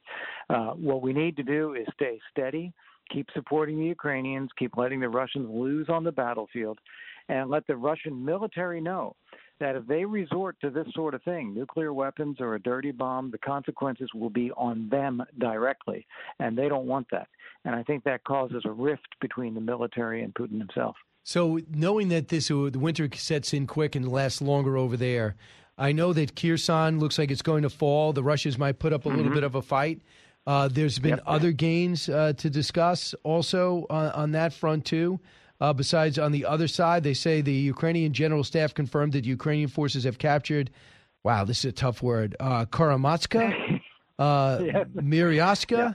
I'm, I'm butchering What's- that. What's And- significant about and these Nivska, villages that Luhansk, and, and yeah, go Yeah. ahead. What's significant about the villages that you're mentioning is that they are in Luhansk province. And that means that of these four territories that Putin claimed to annex, Russia does not control all of the territory in any of them. Uh, so this is all a charade to say that these are being annexed to Russia. And where the Ukrainians are going in and freeing the villages, the people are thrilled to see the Ukrainian forces back. So, I mean, is there a point where you believe that they're going to get all the way to Crimea? I think that they're going to definitely get back to the lines that existed before February. So uh, remember, Russia invaded in 2014. They took Crimea and part of Donbass then. And then these lines were kind of stable for about eight years. They then had a massive advance in February. Now the Ukrainians are pushing them back. I think they'll definitely get back to those February lines. I think they also have the ability to go further. But this is where I think, you know, you have to have somehow some kind of breaking point in Russia where the Russian people, the Russian elites, the military, the, the intelligence services, the state owned enterprises, they realize that Putin is driving the country over a cliff and they have to find a way to stop him. So rather than pushing Putin to the point where he might actually use a nuclear weapon, let's hope the Russian people figure this out in advance and say, we got to have some kind of new leadership here. Um, what about the rest of Europe? I saw the protests in France. We know that Germany doesn't seem to be all on board. Uh, I, I know it's tough, so I'm not judging them. I'm just telling you. And I'm wondering when we're going to start giving some rebukes and and dress downs to India for continuing to buy Russian oil.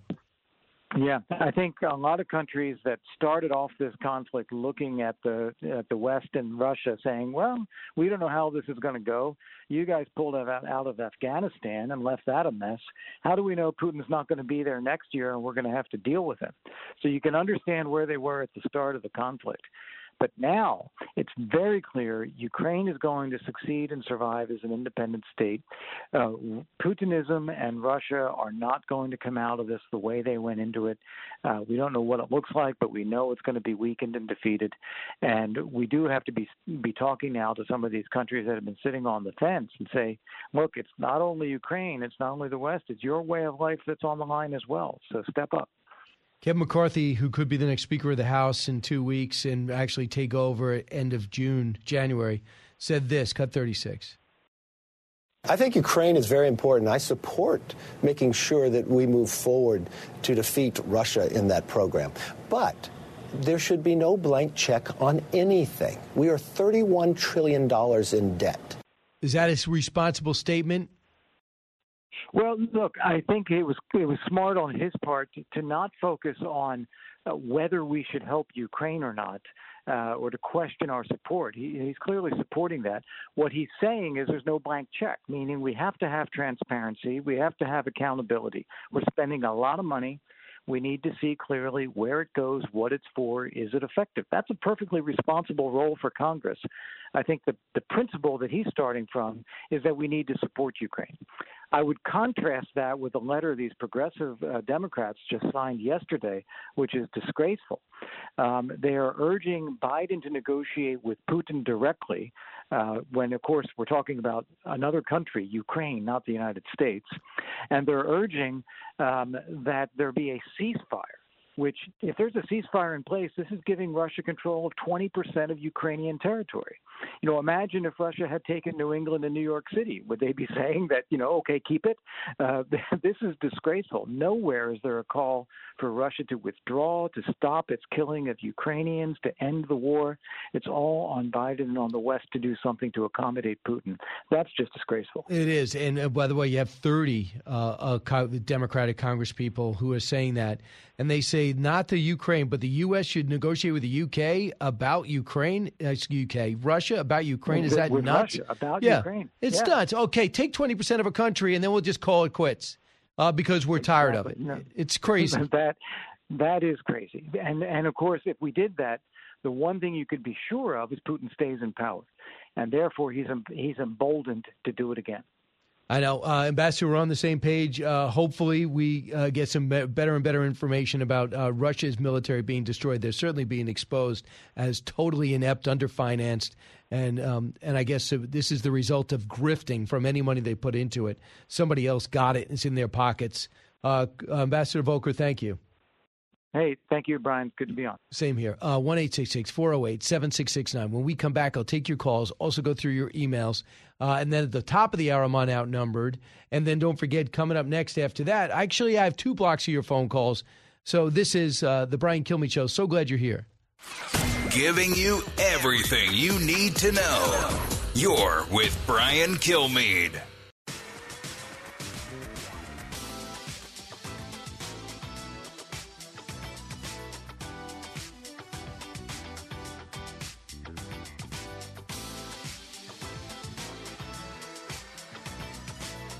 A radio show like no other.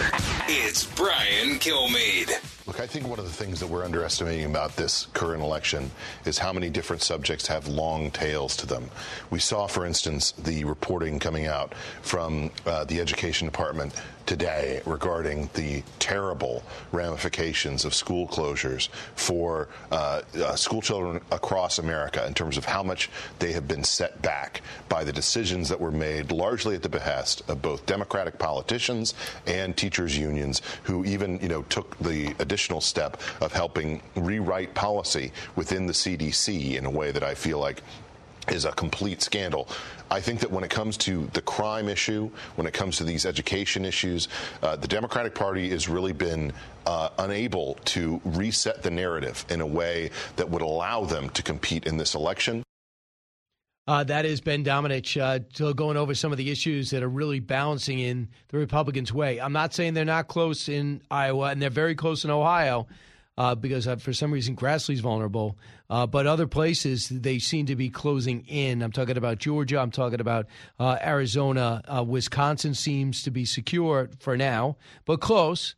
And then you see Pennsylvania, Dr. Oz, a house on fire. Alex, listening on WABC, Mountains View, California. Hey, Alex. And uh, I'm in Brooklyn. Thanks so much for taking the call, Brian. So I don't think that this, the fact that Fetterman had a stroke, is going to affect him in the election because you could be suffering mentally and have a stroke and be incapable of doing a lot of things, but your policies aren't going to change. He's a radical leftist, and that's what the Democrats are seeing. He's not. He's not going to change his policies because he had a stroke, and especially He's since terrible, we're in, in this place in this country where we're, where the Democrats think that the, the the opposing party, the Republicans, are a threat to democracy. They're still going to vote for a Democrat like like Fetterman. And you know, if a Republican would have had a stroke or would have been suffering mentally, I would still vote for the Republican rather than have a Democrat win and having them continue to put this country under the ground and dig a deeper hole than we're in right now. No, I know. Listen, Alex, I think it's two separate issues. I think he's terrible for Pennsylvania. He's uh, he was somebody that was almost like a freak show. But he hates fracking, loves criminals, but then he has this stroke and he goes mute.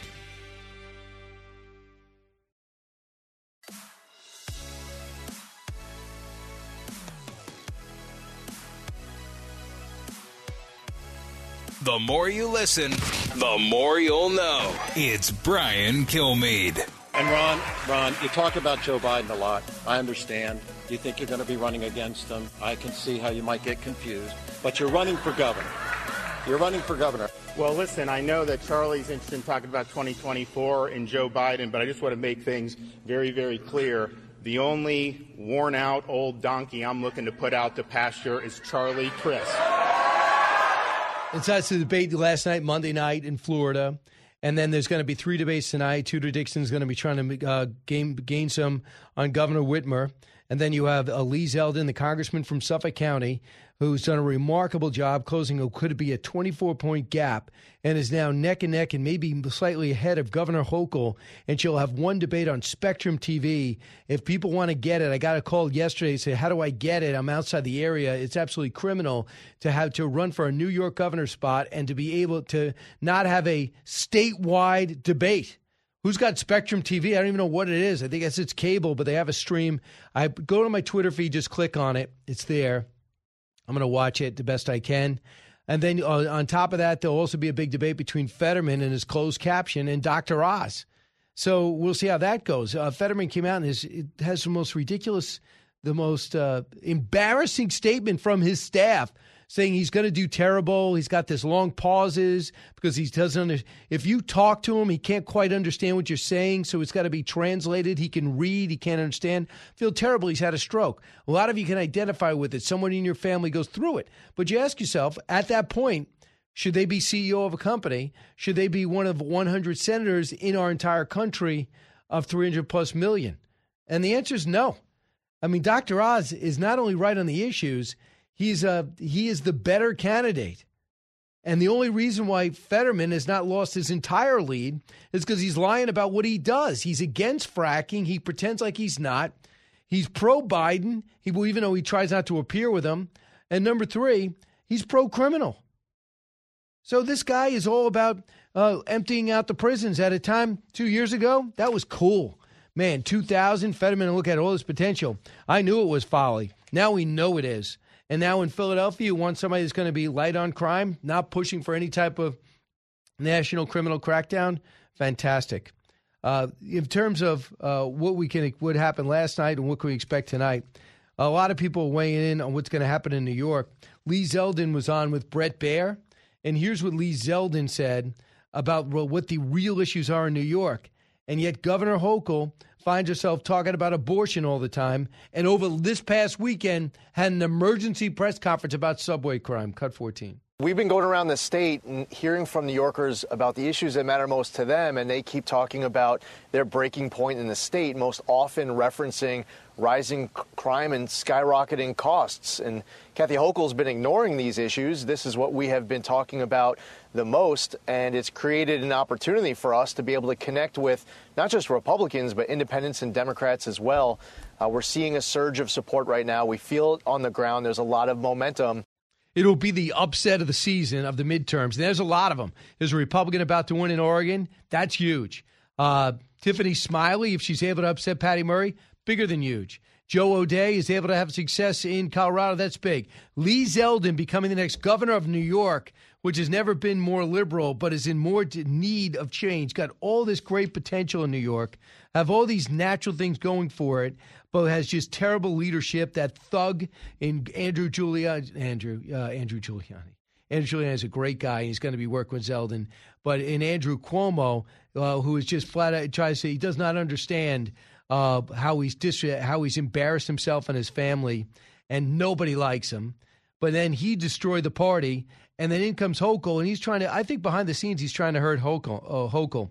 Now, Governor Hochul, you would think, would understand that crime is up overall 39%. You would think she'd understand that the uh, subways have never been more dangerous. Uh, the whole smash and grabs just happened two blocks from here on 58th. But instead, she gives her gratuitous press conference where she says, I know people might be scared, but the numbers say you shouldn't be. Cut 15. I'm not letting the political theater out there affect what we've done. But when you have some very high profile, frightening cases all in a short time, despite the statistics that tell you it averages out, I understand fear. We're not saying we're done, we're saying we're laser focused on this.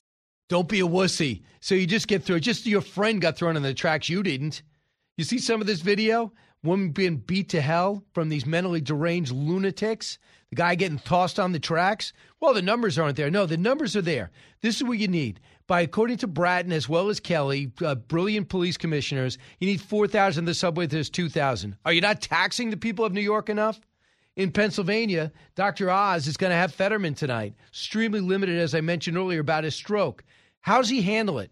I mean, as a doctor, you can't go out there and go for the jugular because you're a doctor. Plus, he's not trained that way. This guy's got empathy and sympathy. Cut 19. I've been in Philadelphia a lot during this campaign. I, I live in uh, in Philly. I went to school in West Philly, and you actually talk to the people there. What they say is they don't want to be part of a white woke experiment, a social exactly. experiment where they're left with the consequences. And Fetterman, to your point, said that if he had a magic wand to do anything he wanted to, his goal would be to release murderers from life in prison. Now, Tucker, can you imagine having a magic wand to do anything you want? I mean, you could take yeah. care of inflation, although you don't need a magic wand for that. But there's lots of things you could do. But releasing murderers from life in prison without asking uh, the families what they think, and oftentimes voting against the other members of the parole board, even other Democrats, is not aligned with the values of Pennsylvanians. Yet that's the position he has taken. He's got to take that tone tonight. Can't, I, just, I just say you don't have to tell Dr. Oz that. I mean, you watch him on a show not everybody is uh, a Rhodes Scholar, and he doesn't talk down to people. He looks to save people, and I, that's the problem. And I've talked to people around him. Dr. Oz says, you know, I can't really beat up on him. I'm, that's not how I'm trained. I'm trained as a doctor to have empathy and sympathy but you just got to look at who's better to run the state. Now, Tudor Dixon has come on really strong in Michigan, and Governor Whitmer, everyone thinks she's some superstar who's going to run for president. I think she's vulnerable, and Tudor Dixon is proving that. Extremely confident, definitely endorsed by Trump. Cut 20. Well, we know that we have a lot of Democrats right now that are looking for higher office, and they believe that that progressive message is what wins. They've seen the squad out there for years that are they're getting more and more attention on social media. But the fact of the matter is that real people don't like the Whitmer Biden agenda. They do not want to talk about these radical positions on sex and gender in school. They want to bring back traditional American values. They're asking, why aren't you sticking up for the family? Why aren't you taking care of us? Why aren't you giving us a gas tax holiday? Uh, and she's asking that, and I think it's good. And I think they're going to turn around. Whitmer's going to say the whole time, January 6th, Donald Trump, January 6th, Donald Trump. Uh, Donald Trump won Michigan once, didn't win it the second time, had a lot of controversy there because he felt he did one and was robbed. So where do you stand? That's going to be the issue over and over again. But I don't think people are paying attention inflation, economy, the border, and crime. And then if you bring up Donald Trump, they go, what do you even bring up Donald Trump for? It's not even an issue. There's another story that's going to emerge in the Hispanic vote is the other thing that is leaning to the right. It's going to deliver southern Texas to the Republicans. I think it's going to lock in Florida. Marco Rubio, obviously his family's from Cuba. You know all the story. For the most part, Cubans are great self-starters. We know about their their entrepreneurs by nature. They they love the capitalist system. They ran and risked their lives, left family behind in order to experience it. They are firmly in Republicans' court, but others are coming over. I listened to this on uh, this morning coming in the replay of Laura Ingraham show. I wanted to share it with you because Marco's in a tough fight with Val Demings to get six more years in that Senate seat, 22. What's happened is that Hispanic voters that for years we've been told they only care about immigration, this is what they care about, this is the only thing they care about. They do care about immigration. And primarily what we're seeing is they care about illegal immigration, they care about a border that's out of control, they care about the fentanyl that's coming across the border. In essence, if you look at sort of, and I'm not just calling polling, I'm anecdotally, I, I live in a Hispanic community, surrounded in this, by, in, by, by people in this community that I live here in Miami in are increasingly indistinguishable from non Hispanic working class voters and small business owners. They care about the exact same things. They want schools to teach, not indoctrinate. And they want to be Americans. Uh, I really can't wait to get past this election cycle and focus on the fact that, oh, you're Hispanic, you're black, you're Jewish, you're Catholic, you're a man, you're a woman, you're transgender. Can we just be, we used to be much more, once in a while on Columbus Day, you become Italian. On uh, St. Patrick's Day, you think about uh, you, St. Patrick's Day, you think about the Irish and there's the Jewish holidays. I get it. But for the most part, if we just start messaging that we're all Americans, upon further review, reveal your heritage if you want, that's where I think we should head. I think that makes much more sense. Plus, every generation that you get away from your ancestral homeland, why are we keep on reaching back and talking about all this? Well, evidently, Governor Ron uh, Ron DeSantis is looking at some staggering numbers. He has the majority of the Hispanic vote. Most of the Hispanic vote is because Cuba's his direction. Uh, DeSantis, they agree with DeSantis on all issues. Puerto Rican-backed Crist disagree with DeSantis on issues like immigration. Other Hispanics, like Colombians, Venezuelans, Mexican Americans, and Central Americans, disapprove of DeSantis flying migrants to Martha Vineyard, or evenly split in his overall performance as a governor. It used to be 20%. 20% Republican approval rating. Man, that has changed. Maybe it'll get the Democrats to enforce the border, I say cynically. Uh, quick word. Today is uh, kind of exciting. The President Freedom Fighter comes out on paperback on Thursday. I'm going to be at Barnes & Noble at 7 o'clock in Bayshore, Long Island. Just, uh, just let them know. Have a reservation. Go to briankilmeade.com. Click on You're Coming. And on Saturday in Rochester, New York, Barnes & Noble 2. Hope to see you there. I'll have uh, various events. Plus, I'm going to go live on stage. It's always the most fun in Brandon, Mississippi on the 12th. As on the 13th, I'm going to be in Tulsa, Oklahoma. KRMG listeners know that. And on uh, December 2nd, after a couple of weeks off, uh, right before the holidays, going to New Jersey Performing Arts Center. And I'll be able to go on with the Fox All Stars, uh, talk about different points in history, talk about the news, what, of course, the aftermath of the elections. It's always a lot of fun, but you need to make reservations, buy tickets, briankilmeade.com. There's also a chance to get signed books, and there are opportunities where you get the book signed with the ticket, which is pretty cool. Most importantly, I get a chance to meet you if you click on the VIP, and that's uh, I come there about two hours before it, about a half hour before.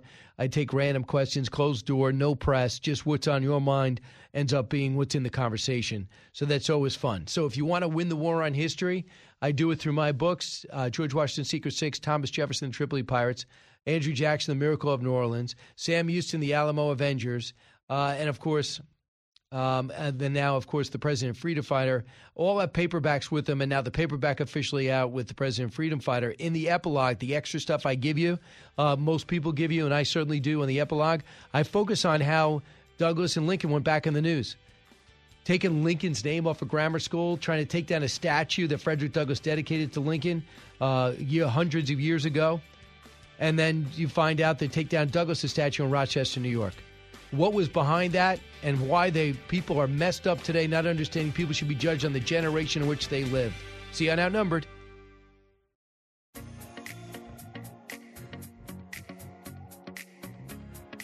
A talk show that's real. This is the Brian Kilmeade Show. Welcome back, everyone. Right before I head up to Outnumbered, you'll see me on television. If you aren't get the stream on Fox Nation, uh, I'll be there at 12 o'clock. I'll work till 1 o'clock, so that'll be great. In the meantime, I realized, I don't know what I was thinking. It's been a couple of days, and I know you need to know more. More to know. More than 7 in 10 Americans suffer from data dread. I've never heard this term before, but a survey of 2,000 adults finds that 29% admit that their brain shuts down when they see or hear the word data. For more than a fifth, it's because they simply aren't interested, and 35% admit they find it boring, uh, despite 59% who actively is trying to avoid dealing with figures and data.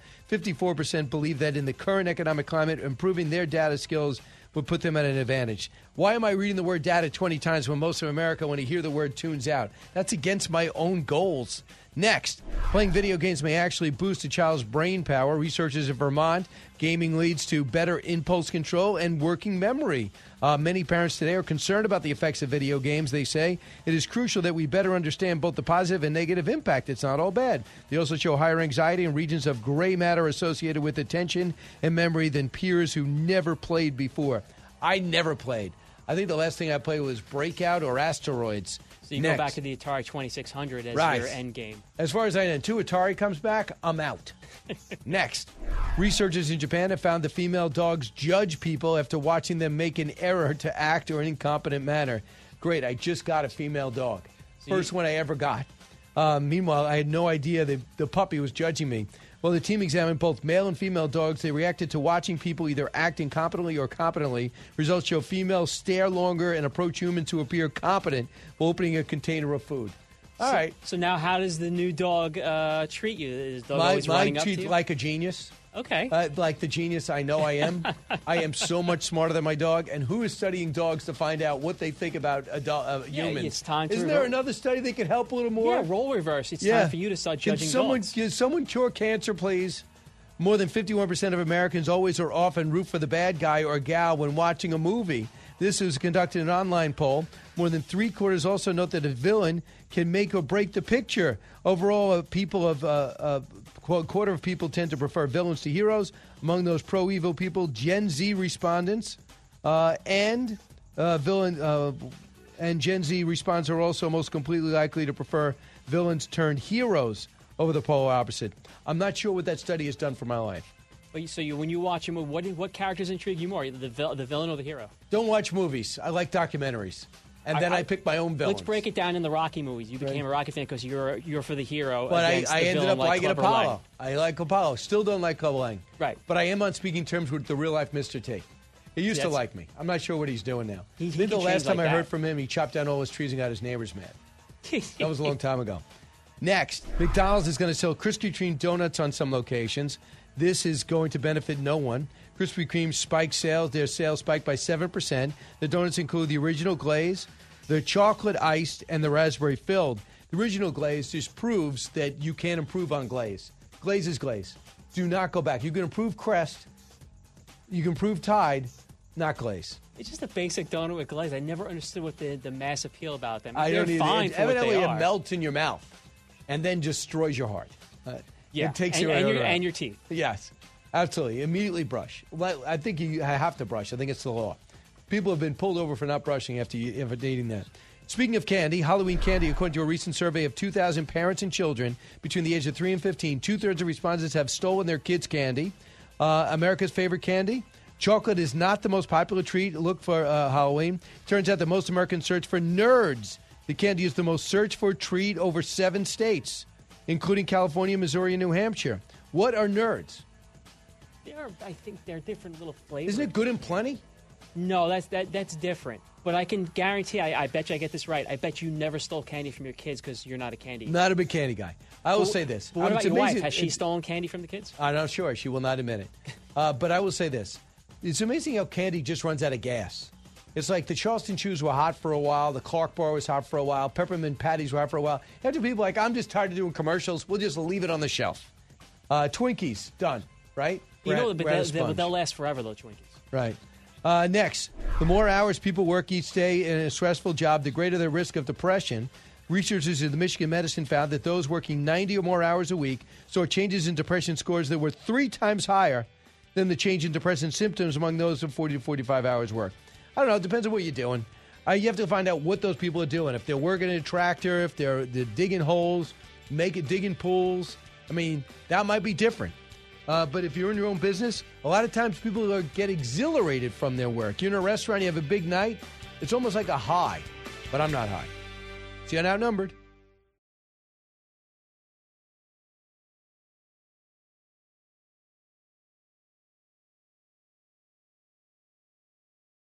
Hey, it's Clay Travis. Join me for Outkick the Show as we dive deep into a mix of topics. New episodes available Monday to Friday on your favorite podcast platform and watch directly on outkick.com forward slash watch.